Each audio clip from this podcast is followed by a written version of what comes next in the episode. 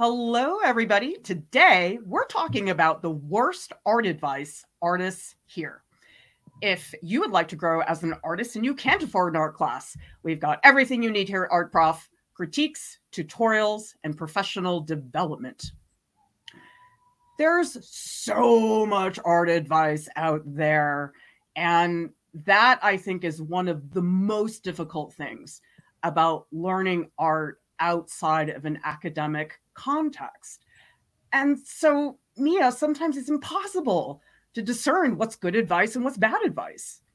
I know, especially because all of that content can be so overwhelming and it can contradict each other. So, especially for someone just starting out and trying to learn art, you have to pick which advice to listen to and what not. And it's just really overwhelming. So, the internet might not always be the best place to go for solid, concrete art advice.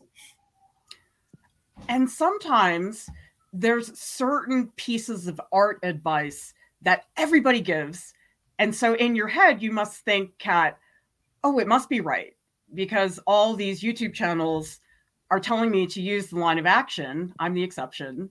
And so, how do you deal with that? How do you say, oh, this is so popular, but maybe it's not what I need? I think that you could approach it two ways. First of all, look at different vantage points before you adopt a technique. So for the line of action, even if multiple people are saying it, if one person says don't do it, just look at the different points of view. And then the second point is find what works for you because maybe the line of action does help with certain people or maybe it doesn't help for you at all. But before you decide, you should probably try it at least once. It's not going to kill you to just do the line of action in like 5 seconds and see, okay, does this work or does this not work? And understand that you might have a different way of learning things. And Mia, I think people don't realize sometimes that everybody learns differently. Yes. I mean, like Cat was saying, I think that so many YouTube channels and people online promote different ways of learning. And so you kind of find your tribe and figure out what works for you and what doesn't. And then as soon as you find your groove, it'll be a lot easier to pick up little tidbits from different places and know if it's going to swing or not. So you just have to learn yourself a little bit through that process. Yeah, certainly says bad advice for one artist might be good advice for another. It all depends on the type of artist you are and what your goals are. This is one people hear all the time. Push it. Eh, Cat, is this helpful art advice? it is so vague. I don't find it helpful because it doesn't address what you need to push. And I think that's general advice for literally anything in your life. Push it, like try hard. How helpful is it to hear somebody to say try harder and not anything more direct? Who here has been told this before? I've probably been told it a million times and it's very frustrating because you hear a lot of advice like oh be yourself. But how what concrete things do you do to actually make that happen? And mia i think sometimes advice is super specific you have to learn realism before you can do abstraction. But other advice is just so broad, we don't even know where to begin. I know, especially for, you know, slogans and just catchy phrases on the internet to make a video trend, like push it, and then have weird footage of people painting or like running with a paintbrush or something really weird and vague just so it blows up and lots of eyes are on it doesn't mean that that's good advice when someone's trying to learn um, the fundamentals of art. So i think that the longer you're online um, the more you kind of can decipher between just people trying to be catchy and go viral and people who are actually trying to help um, educate young artists and people learning.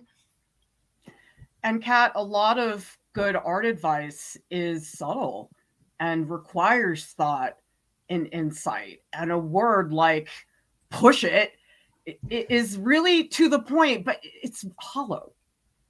It is hollow because it's not curated for your needs. It is something you can tell anyone push it or try harder. and I don't think that that advice considers the person receiving it at all. This one really drives me crazy, and it's everywhere on YouTube. You have to draw every day to improve. Mia, do you draw every single day? No, I think that I work on different projects every day, but I think that when you hear draw every day, the thing that you think of is starting a new piece every day or like completing something every day. And a good example for something I've tried to do and failed multiple times is Inktober. For those of you on Instagram, especially, you'll recognize hashtag Inktober. It's where people try and make ink drawings every single day throughout the month of October, good enough to post online every day.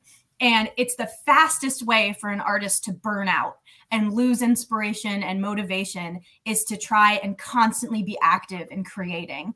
And sometimes you just need to like let yourself have a minute and recollect um, and then make new ideas to bounce off of. So give yourself time to create in your brain. Cat, do you draw every day? I do not. I can say that for sure.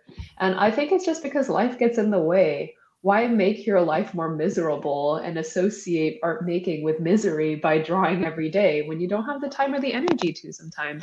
It's okay to take a break. And also i don't think that drawing every day even really helps. You need to draw intentionally. Who here draws every day? I suspect most of you do not. Maybe one of you is superhuman and pulls it off or maybe you're lying to make the rest of us feel bad about ourselves.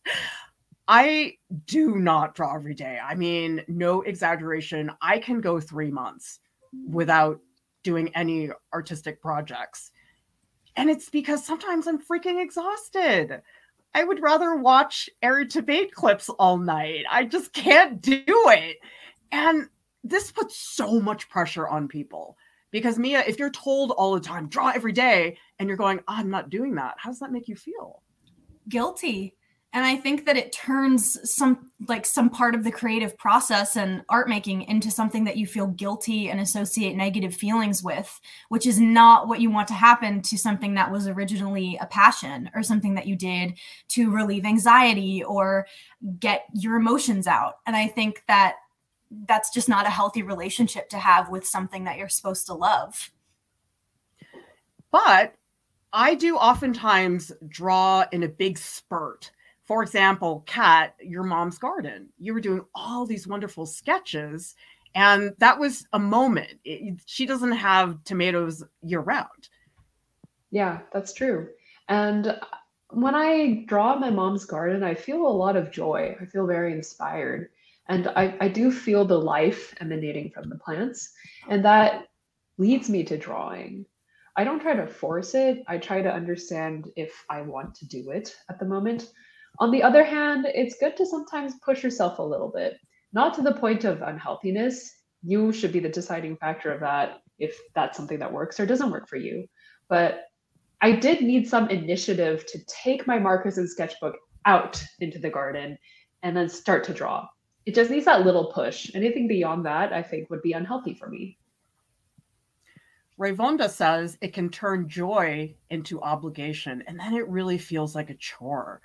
A chore is doing dishes. It should not be your artistic practice that feels that way.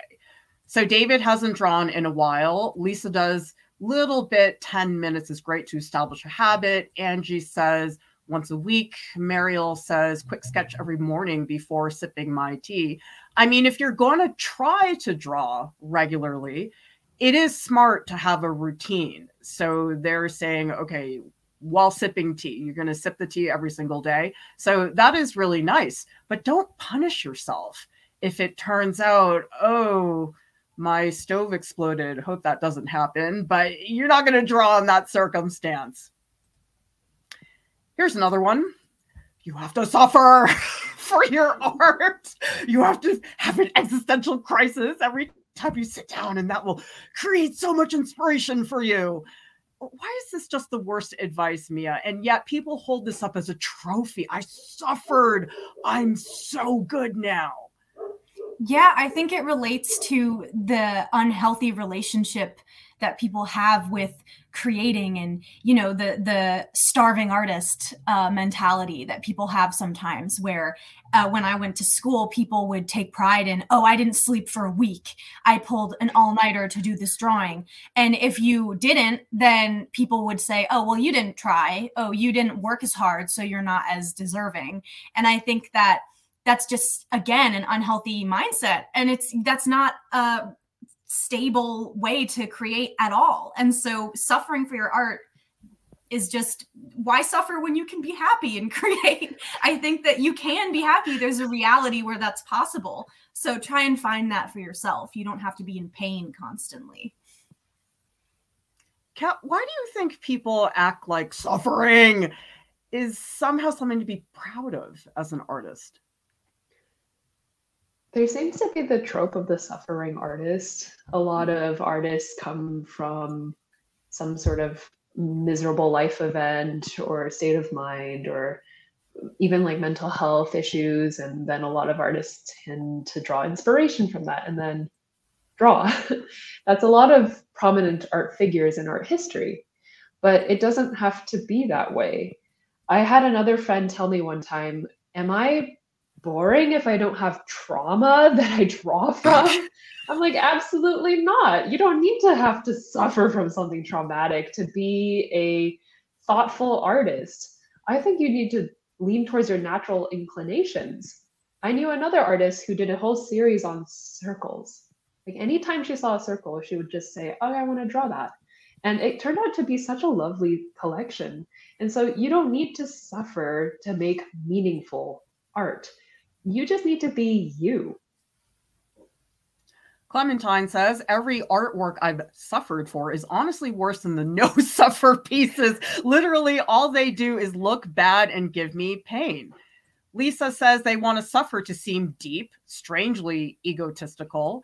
Mariel says, so disagree. I mean, yes, you put work on your art and it's not all smooth, but suffering is such an extreme and it's not healthy and it's not sustainable the artists I know who have very lively studio practices, they sleep, they eat, and your art should not be your whole life.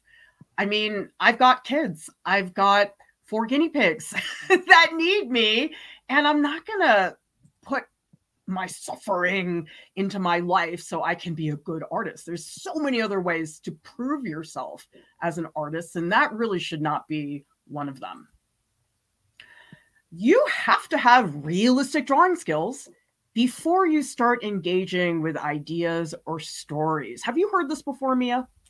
Oh, yeah, absolutely. I think that people assume when you want to start making art that you should go with technique first or uh, what's the word? Yeah, just technicality first and then concept. And I think that concept and idea should actually be prioritized because that's what's giving you motivation and inspiration to make the piece in whatever way that you can.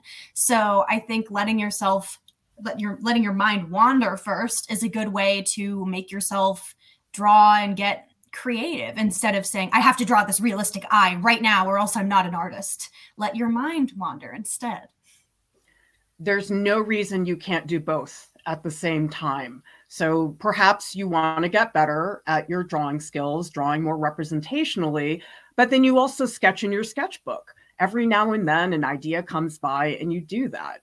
Cat, where do you think this comes from? I think people want to have a set schedule. Like I have to achieve A in order in order to achieve B.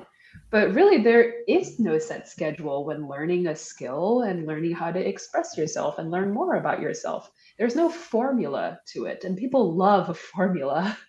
But sometimes it can be a tag team. You can draw, to, you can work on your drawing fundamentals, and then say, okay, I need to draw better in order to achieve this idea or I need more ideas now. Just tag team it. You have to just find the process that works for yourself. There is no set formula. When did you make this cat? I might have been seven or eight years old. Um, I'm not sure, but okay, I have to say I definitely lifted this from some New Yorker cartoon I saw a long time ago, and it was just on my mind. Mia, what's going on here? well, unlike Cat, I made this like a few weeks ago, so that's where I'm at. Um, but as you can see by the timestamp, I awoke randomly at 2:30 in the morning with this idea that this girl was gonna eat a fish. Like I don't understand where my mind was at, but I had to get it down, so I just scribbled it in my notes app. And that's just you can see it's not very detailed or realistic at all, but it gets some idea across. And Cat, what happened here? I love. I was 11 or 12 years old, and I wanted to draw the horrible experience of going to the dentist. There's an idea right there.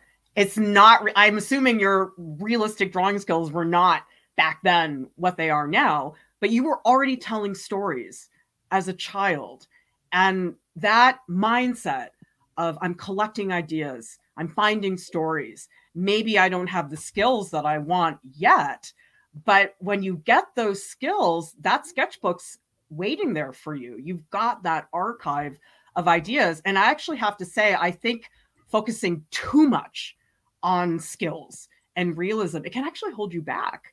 Because then when you say, okay, now I'm ready to come up with stories, it's very hard because Mia brainstorming and coming up with ideas, it's not something you can do overnight.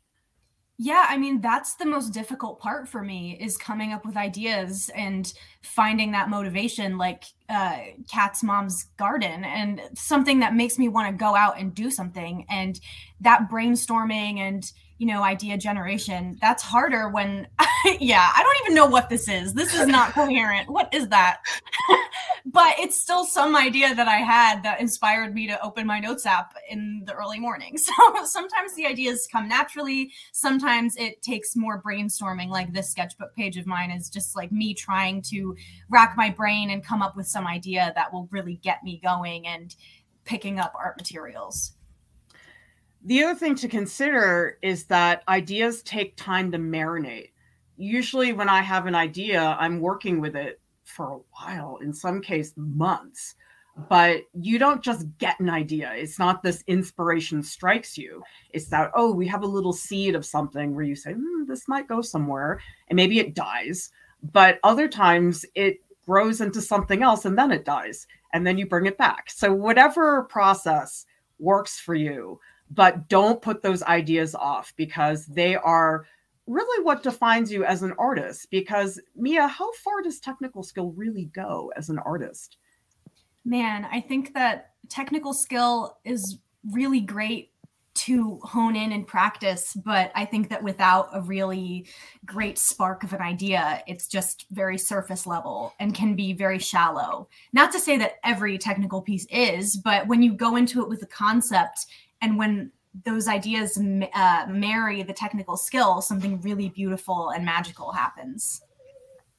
Crispy says, learn the rules before you break them. In response to wanting to do stylized art as a beginner, I've never liked that saying. I don't think it's always applicable in visual arts. And we also have Clementine saying there's always been this thing where people believe that realistic art is better and more impressive. Well, Cat, I've noticed that's an internet thing. That's not really a gallery or in real life situation. Have you seen that? Maybe not just a gallery, or um, I'm sorry, it's maybe not just an internet thing, but it's more of a ignorance kind of thing. Anybody who doesn't really know art and surround does not surround themselves with art will probably see a beautiful drawing of an eye and say, "Whoa, that's a pretty eye! It must be amazing art," because they just don't know what's out there.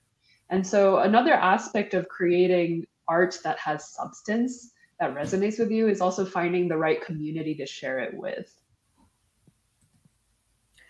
You have to be able to draw from imagination to be a good artist. Well, if this is true, I'm a terrible artist because I feel like you two know how to do. I am lost.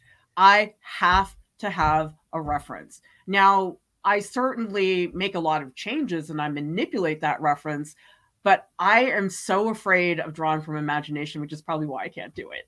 But Mia, where do you think this comes from? Because I know a lot of people give themselves a really hard time. And it's almost like this is a stamp.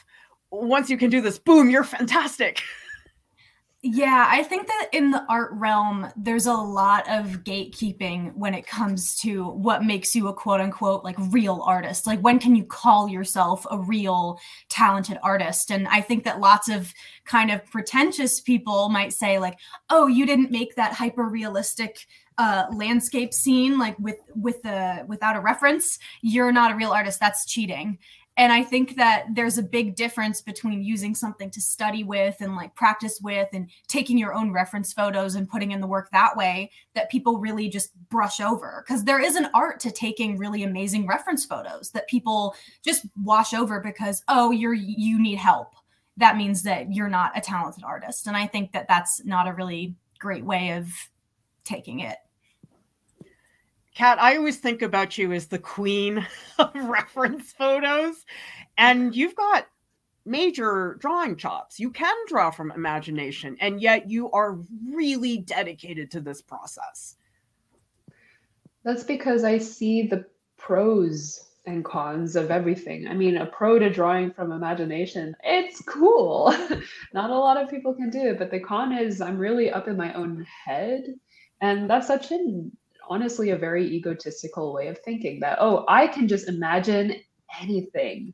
When really there's a whole world of substance out there, a whole world of things that are so much bigger than yourself. And so that's why I always do go to reference photos. I do go to inspiration that's outside of my own head because I'm just one person and the world has millions, billions of things to be inspired by. Also, I get ideas from reference photos. I worked with a model who is an actress to shoot these reference photos, and I, I didn't tell her how to pose.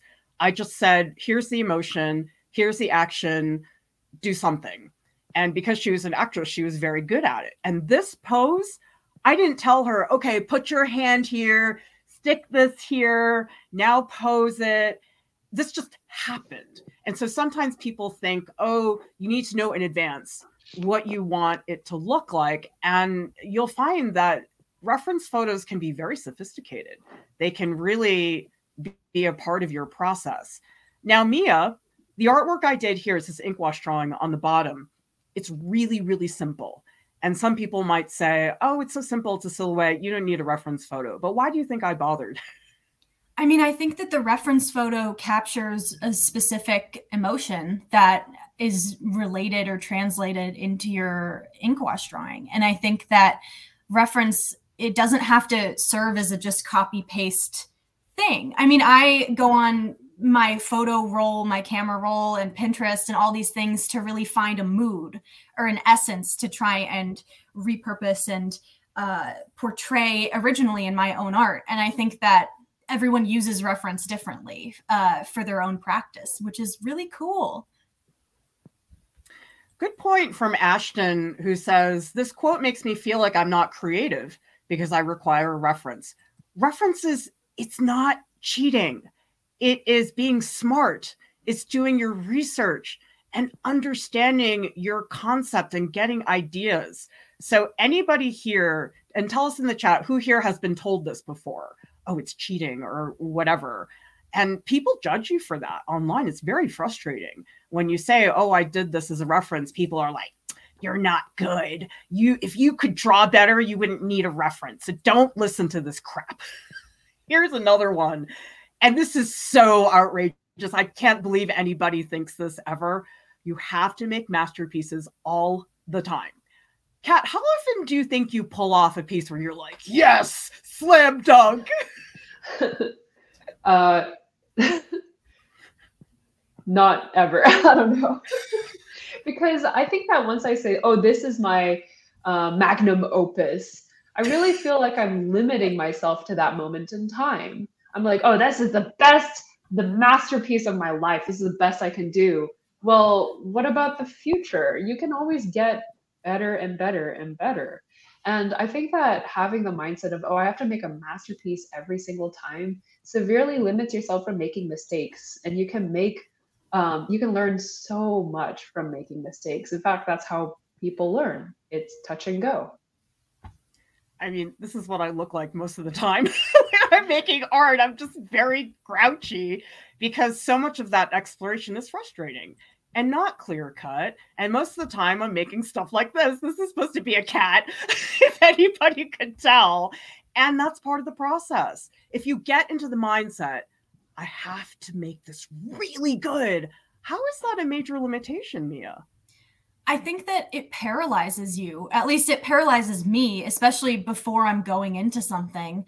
I have to say, okay, how is this different that what than what everyone else has said before?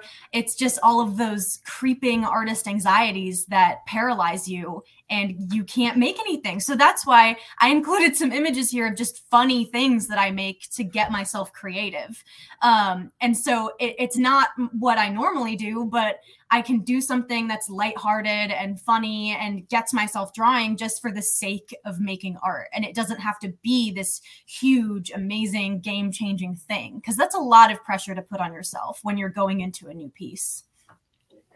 So I've been working on Moulin Rouge fan art, as some of you may have seen. This one was so bad, I couldn't bring myself to post it on social media, which is really unusual for me because most of the time I'm like, oh, the learning experience people need to see. But this one was such a car crash. It took me like two weeks to show it. And this, what is like I was genuinely upset after I did this piece. I'm like, how am I ever going to capture this if he looks like a horror movie? I mean, this is the last thing it's supposed to be like.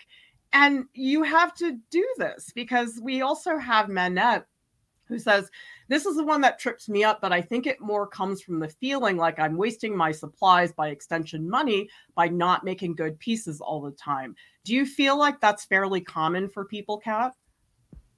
I do think that's common, but I mean, you have to get, you have to do something to get somewhere, right? And I don't think it's a good mindset to think I'm wasting supplies by making not good art. No, you are using the supplies in the way they are meant to be used, and you're learning from it. Those are necessary tools and experiences. Yeah. And a big part of it Diane's on says, I find it hilarious that I make my best works when I don't care at all.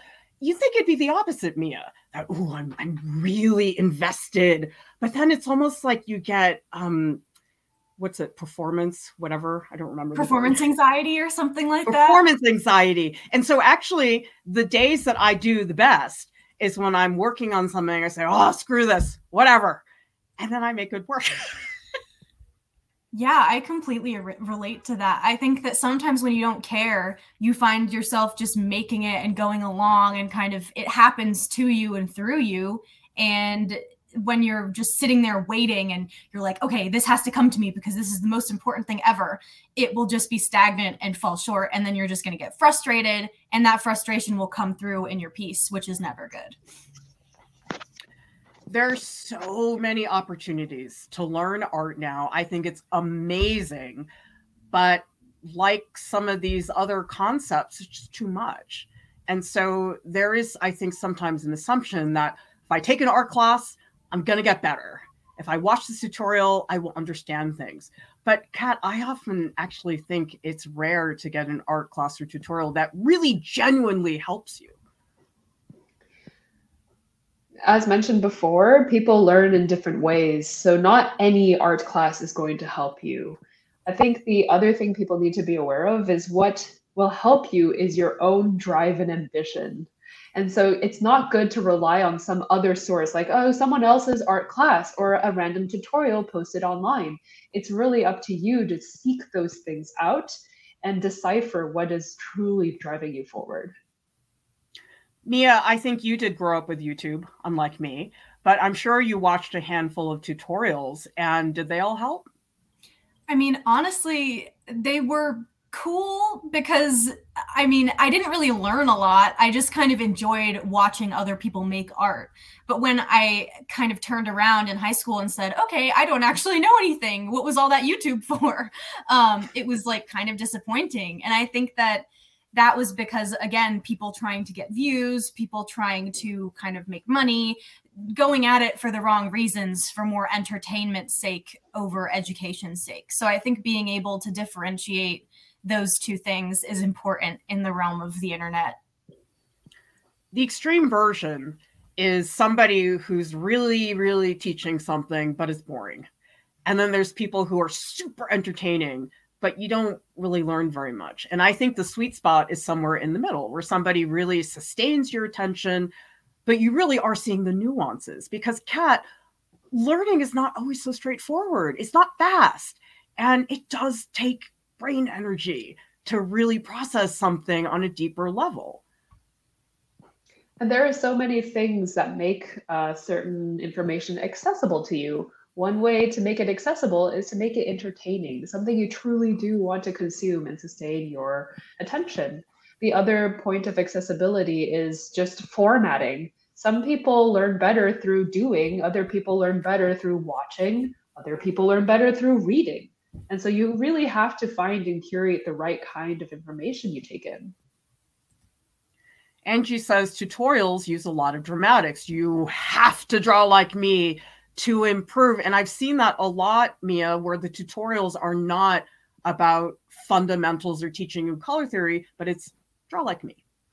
Yeah, I think it's a lot about style these days. And something that I've seen recently is people posting their art online and in the comments, it's kind of a shift. People are like, "Oh, you stole this from this artist." When in fact, the person might be just watching those people's videos to learn or using tutorials by that person to learn and now they can only draw in that one style because that's the only thing that they're taking inspiration from. So I think that it's cool to make art, I guess, but you have to be original about it and kind of learn in your own original way instead of just kind of copying what someone else is preaching. Learning is hard work. You don't learn quickly. And I like what Clementine's saying. Most art tutorials nowadays give tricks you can't actually apply anywhere outside their narrow intended use. I have found, Cat, that foundational concepts are very hard to teach because they are the root of everything. So if you say to yourselves, "Oh, I can pipe acrylic through this pastry bag," I mean, that's fun, but that doesn't apply fundamentally to other art fields. And the thing is, the stuff that takes time to understand, a lot of people don't want to do it. Yeah, I mean, to have a thorough knowledge of anything, it takes time, effort, and resources which is what Art Prof can provide resources. I think a lot of the fundamentals of art are sort of they're really focused on in Art Prof's such as light and shadow, form, shape, color, line. These are all things that go beyond just their intended field. They go into every single kind of art field. But again, there aren't a lot of really great resources online to learn those fundamentals and make those fundamentals attractive to learn. I hope we do a somewhat okay job of making that happen. We're trying at the very least. Here's another one. You have to learn realism before you can do abstraction. Now, Mia, again, where does this come from? Because not everybody wants to draw realistically. It's a waste of time for some people. Yeah, I mean, I started doing these little swirly ballpoint pen drawings um, at the end of my freshman year of college after I was kind of forced to do realism and technical things all the time. And I kind of was like, I am so burnt out. I don't want to make anything. Uh, what will get me drawing in my sketchbook again? And so I started doing these, and I found that I was able to learn a lot about shape and value and composition and contrast just through these. And there's not really um, a discernible image or recognizable image in them. So there's a lot that you can learn through abstraction as well if it comes naturally to you. Cat, this is an animation that Deepti did, and the shapes are super simple. There's no realism involved here. But why is this still a really cool animation? You guys can see it on Deepti's Instagram. I think because it's just such a celebration of shape. Look at all those shapes and color. And how does one warp into the next? And I think finding that transition is an important learning tool. What makes shapes change shape? What makes color change color? Captain Blee says, I call the realism to abstracted narrative the Picasso myth. I mean, I believed it when I was in art school. And actually, there's a very, very old Picasso painting that he did at the very beginning of his career that is very realistic. And I remember he pointed it, I was like, see, Picasso learned realistically. And then he went into cubism. See, you have to do realism first. And for some people, that makes sense. I was terrified of abstraction. I never wanted to do it. And so for me, I had to have a better grounding of my skill set. But also, Mia, I think a lot of it is this almost hierarchy that people say, oh, realism is better. Abstraction, that's easy. Just throw some stuff onto the canvas. But that's not what Lauren's painting is. No, I think that Lauren is coming at it with, um, you know, a mind full of concept and ideas and thoughtfulness. That uh, I do think that abstraction kind of has a bad rap in that regard because of people who um, kind of appropriate and take it for granted and use it for like quick views and m- to make people upset or angry or just to try and get into the art world for the wrong reasons. And I think that these have um, really thoughtful meaning behind them. And you can tell that Lauren has real passion for these colors and patterns and like the the overall expression of the feeling is there. And I think that's you can tell based on these images. So abstraction holds a lot of weight, just as realism does. Cat, I think we've all heard, oh, it's just cartoons. That's so easy. I totally disagree with that. I think really good comics and character design I think that's extremely difficult to do in some ways because you're working with less. You're not rendering every shadow, you're distilling a character into sometimes just a few shapes. That's true. And when you distill something into something so simple, every move matters. and you cannot have any extraneous moves in that case. So to be able to speak more with less is such a powerful skill. But I will say that I think that Jordan has had his share of both realism and abstraction. And so, not to say that there's a formula that you have to learn one before you learn the other, but I do think it's important to just expose yourself to different methods of thinking, methods of creating, and then pick and choose what's working for you. This concept that there's an order you have to learn things in, just throw that out, everybody. Okay. Because sometimes I learn something because in the moment I'm like, oh, shoot, I don't know how to do that. Okay, let's go learn. and other times you, you can have more of a program for yourself where you say, okay, well, I, I'd like to work on this, then I'll work on this. And that's fine. It's there's no problem with having an order. It's just if you create that order based on what somebody tells you, that is the best for you. That's not always the best fit. Although I know some people really just need guidance. They need to be told, okay, maybe do this first. But it's a recommendation. And every single artist who I talk to I recommend something different. I don't have a formula that I just say, okay, I use this. Everybody can learn from this. It's not true. I like to customize things for people so that way it's more about them and their learning style. If you do want to learn how to study art, we do have the stream, which is really fun. We have a workshop this May, which is professional development. We're going to talk about artist applications, exhibiting your art, artist websites, and commissions, and whatever other professional development uh, topic. okay, next slide. Discord stage. We are doing a Discord stage session after this stream. Please meet us and the post live stream stage channel. And this is super fun. This is where you get to chat with us on voice. Join our Patreon group. It is such a fun group, and I'm very excited. Actually, when I'm going to, I think I might be going to Canada in June, I'm very excited to meet up with a whole bunch of you. You can share your art in weekly voice sessions. You can get support and critiques from me. I do not provide critiques in the public channels. And most of all, you find support in a small group of artists. Our server is huge now. We have over 11,000 members, and it's easy to get lost and to foster closer connections. And that is much more possible in the Patreon group. Art Prof has services. We have artist calls, personal art curriculums, artist statement editing, portfolio critiques. Big thank you to our top Patreon supporters, some of whom have been supporting us for years which is extraordinary to me that all of you are here for us. So thank you so much. Visit artprof.org. We have so much content on there that's not on YouTube. The best way to use it is to type whatever you're interested in into the search bar. Art Prof has a podcast. It's available on Spotify and also on iTunes. And subscribe to our channel for more tutorials, critiques, and business tips. Everybody, thank you so much for watching. We'll see you next time. Bye.